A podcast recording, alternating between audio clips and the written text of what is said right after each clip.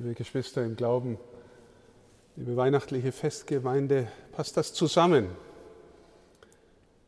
Der Diakon Stefan hat uns das Evangelium vorgetragen und im vorletzten Satz hieß es, ihr werdet um meines Namens willen von allen gehasst werden. Und dann singt der Chor ein festliches Halleluja.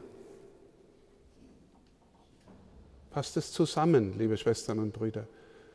Passt an Weihnachten, am Fest der Liebe, das wir, die meisten von uns, in der Familie vielleicht heimelig gefeiert haben, vertraut gefeiert haben? Passt da die Botschaft hinein, ihr werdet um meines Namens willen von allen gehasst werden?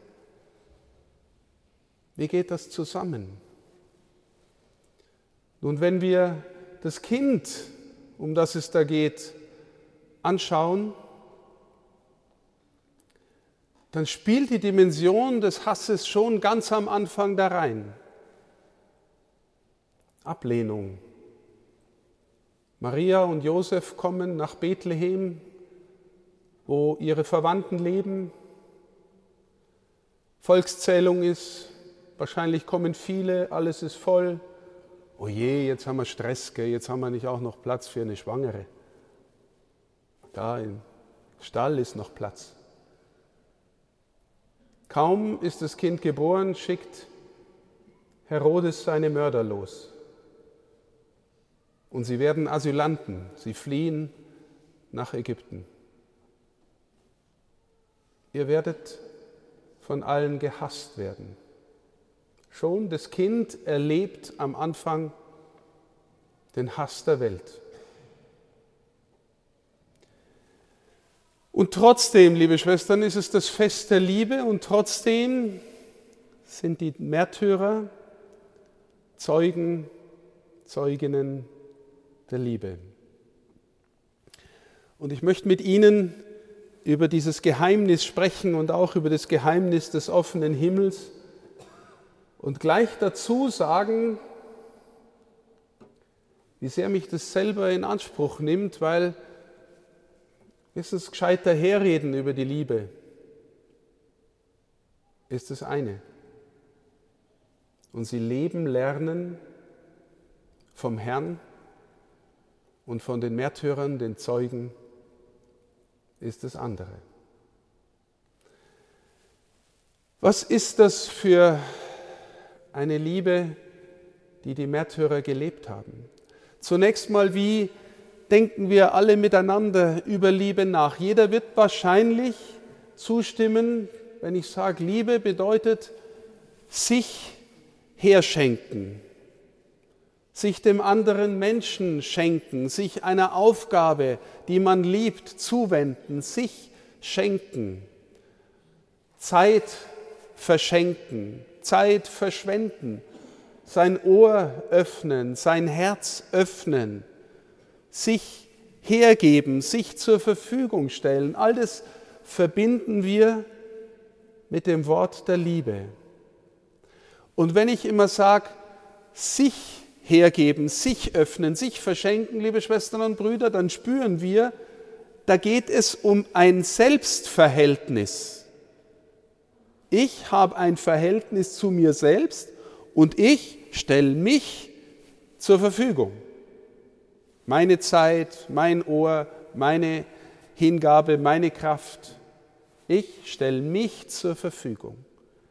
Und wenn wir versuchen, uns dieses Verhältnis räumlich vorzustellen, dann kann man sich irgendwie vorstellen, ich gebe mich, das heißt, ich gehe ja dabei nicht unter, wenn ich mich hergebe, vielleicht meint es mancher, aber vielleicht kann man sich vorstellen, zwischen dem, der sich gibt und dem, der da gegeben wird, tut sich ein innerer Ort auf.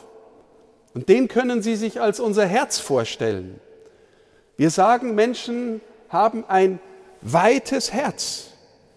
Sie stellen sich zur Verfügung, das heißt, in ihrem Innenraum öffnet sich was.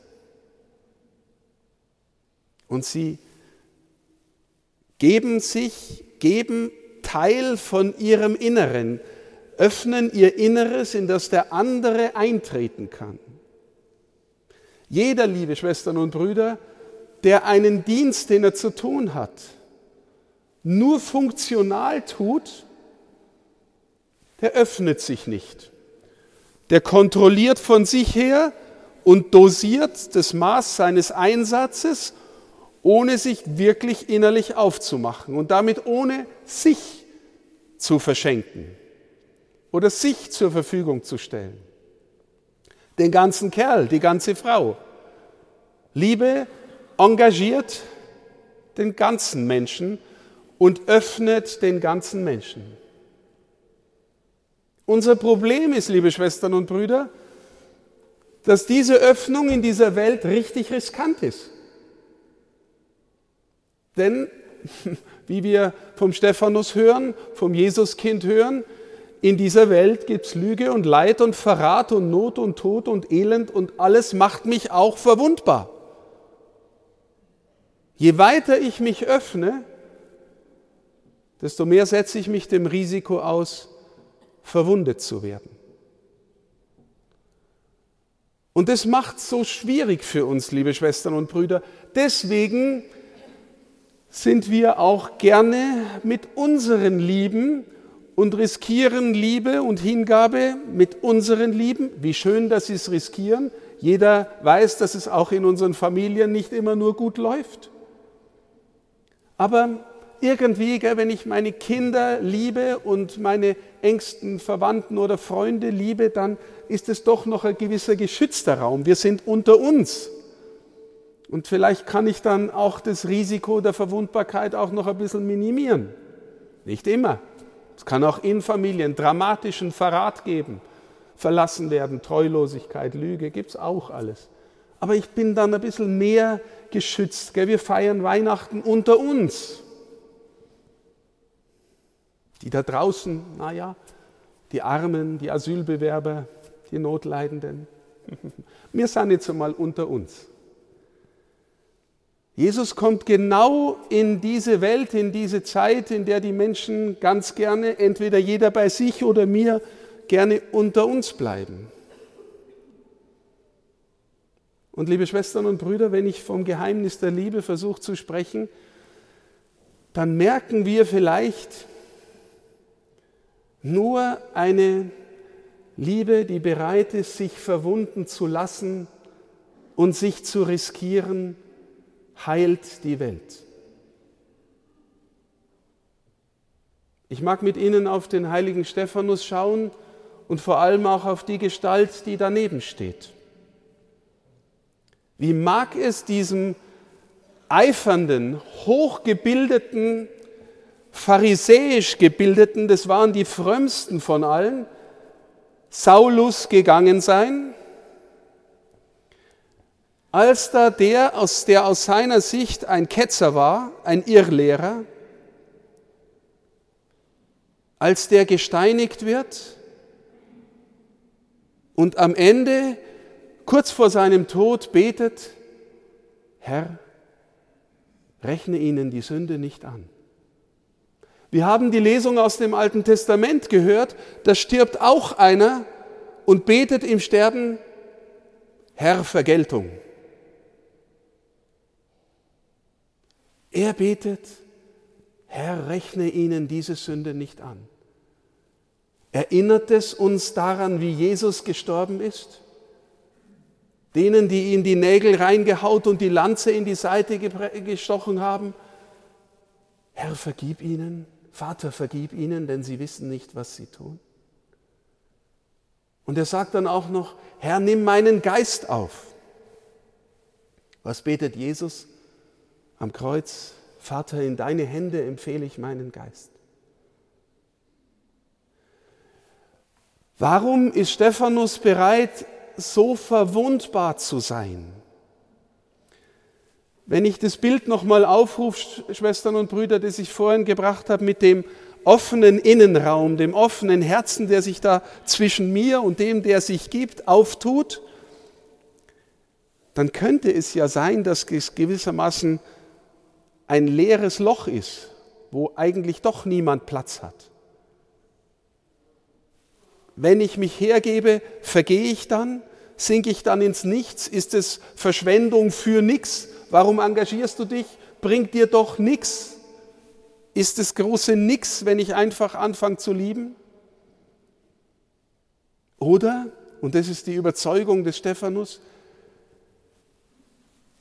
der, dem ich gehöre, der, der mich trägt, der, der mein Herr ist, erfüllt diesen inneren Raum, der sich öffnet, wenn ich mich verschenke. Der ist da und der trägt mich. Und der war der verwundbarste von allen als Gottes Sohn. Dem stechen sie buchstäblich das Herz auf und gleichzeitig eröffnet er sein Herz für die Welt, verblutend. Er ist da und er trägt den Stephanus und ist gehalten. Und aus dieser Kraft kann er sich auch verwundbar machen und heilt die Welt. Und ein, ein Aspekt dieser Heilung ist sicher sein Gebet für den Saulus, der daneben steht und nachher der Paulus wird. Aber jetzt, liebe Schwestern und Brüder, warum verfolgen viele in der Welt denn dann die Christen? Warum, wenn die trotzdem, trotz allem und in allem Liebe sind, Liebende sind und Diener der Wahrheit, warum gibt es Verfolgung in der Welt? Ich glaube, weil jeder, der wirklich davon berührt wird, liebe Schwestern und Brüder, spüren wird, dass er so nicht einfach weiterleben kann. Warum nennen wir Jesus Herr? Weil, er hoffen, weil wir hoffen, dass er in unserem Herzen anfängt zu regieren. Und wenn er regiert und wenn ich ihn lasse, dann regiert nicht mehr meine Sehnsucht nach Anerkennung, nach Geltung, nach Macht, nach Besitz, dass ich mir mich selber absichern muss, sondern dann kann ich anfangen, auf ihn gegründet, mich zu verschenken lernen zu lieben. Aber ja, mich verwundbar zu machen. Nur verwundbare Liebe heilt die Welt. Alles andere verdient vielleicht gar nicht mal diesen Namen, weil sie sich nur dosiert einsetzt und kontrolliert. Das müssen wir auch tun in dieser Welt. Wir reifen dahin hoffentlich, dass wir liebende Menschen werden, liebe Schwestern und Brüder. Aber warum sieht der Stephanus dann den Himmel offen? Weil der Himmel in seinem Inneren schon angegangen ist. Der Himmel ist schon in ihm bewohnt, da wohnt der Herr und er sieht gewissermaßen, was er in sich hat, auch über sich. Wo kommen wir her und wo gehen wir hin? Sind wir getragen und gehen wir dem offenen Himmel entgegen oder müssen wir uns dauernd festhalten und kontrollieren und uns absichern vor allem, was uns in dieser Welt droht? Nur verwundbare Liebe heilt die Welt, liebe Schwestern und Brüder. Und auch wenn das eine schmerzhafte Botschaft für uns ist, aber wir sind berufen, als verwundbar Liebende die Welt zu heilen, weil wir zu dem gehören, der in der Krippe liegt und später am Kreuz hängt. Verwundbare Liebe heilt die Welt. Aber die Welt will ganz oft selber Herr sein. Warum ist Paulus dauernd im Gefängnis? Warum wird Paulus ausgepeitscht, geschlagen, am Ende gesteinigt, geköpft? Weil er eine Botschaft hat. Kyrios ist Christus. Der Herr ist Christus. Wenn er herrschen darf, dann sind die anderen Herren und Herrinnen entmachtet. Aber es ist verwundbare Liebe, liebe Schwestern und Brüder. Und wenn, ich, wenn wir dabei stehen bleiben würden, verwundbare Liebe, dann würden wir nicht den Ostersonntag kennen. Wir müssen nicht bei Verwundung und Kreuz stehen bleiben. Diese Liebe führt immer und immer wieder in die Freude. Deswegen ist Weihnachten auch ein Freudenfest. Der Anfang ist die Freude und das Ziel ist die Freude. Dazwischen liegt unser Lernen von verwundbarer Liebe. Die Freude ist schon da und sie bleibt. In diesem Sinne, liebe Schwestern und Brüder, beten und bitten wir füreinander, dass wir Menschen werden, die die Liebe leben können. In dieser Zeit, die nichts mehr braucht als Zeuginnen und Zeugen dessen, der da gekommen ist, um uns zu befreien und uns zur Liebe zu befreien und in die Freude zu führen. Heiliger Stephanus, du Patron dieser Stadt, du Patron dieses Domes, bitte für uns. Amen.